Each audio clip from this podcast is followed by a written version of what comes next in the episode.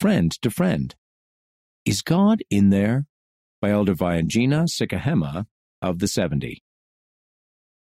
When I was five, my family traveled from Tonga to New Zealand to be sealed in the temple. First, we sailed from Tonga to Fiji. The church members traveling with us sang the entire way. A storm came. The waves were bigger than the ship we were on.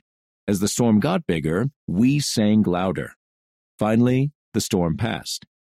When we got to Fiji safely, we had to ride a bus to the airport.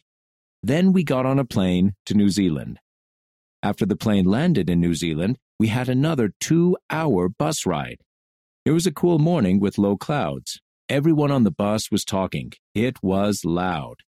Then the temple came into view, and suddenly the bus was totally quiet.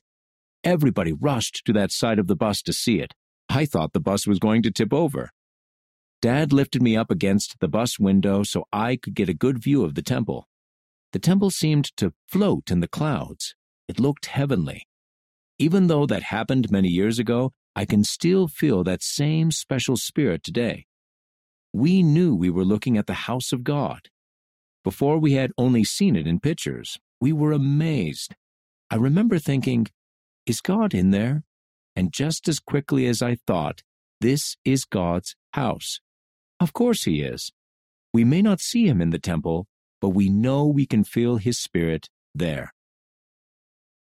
From an interview with Richard Romney.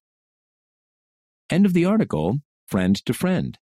Is God in there? By Elder Vaiangina Sikahema of the 70. Read by Casey Wayman.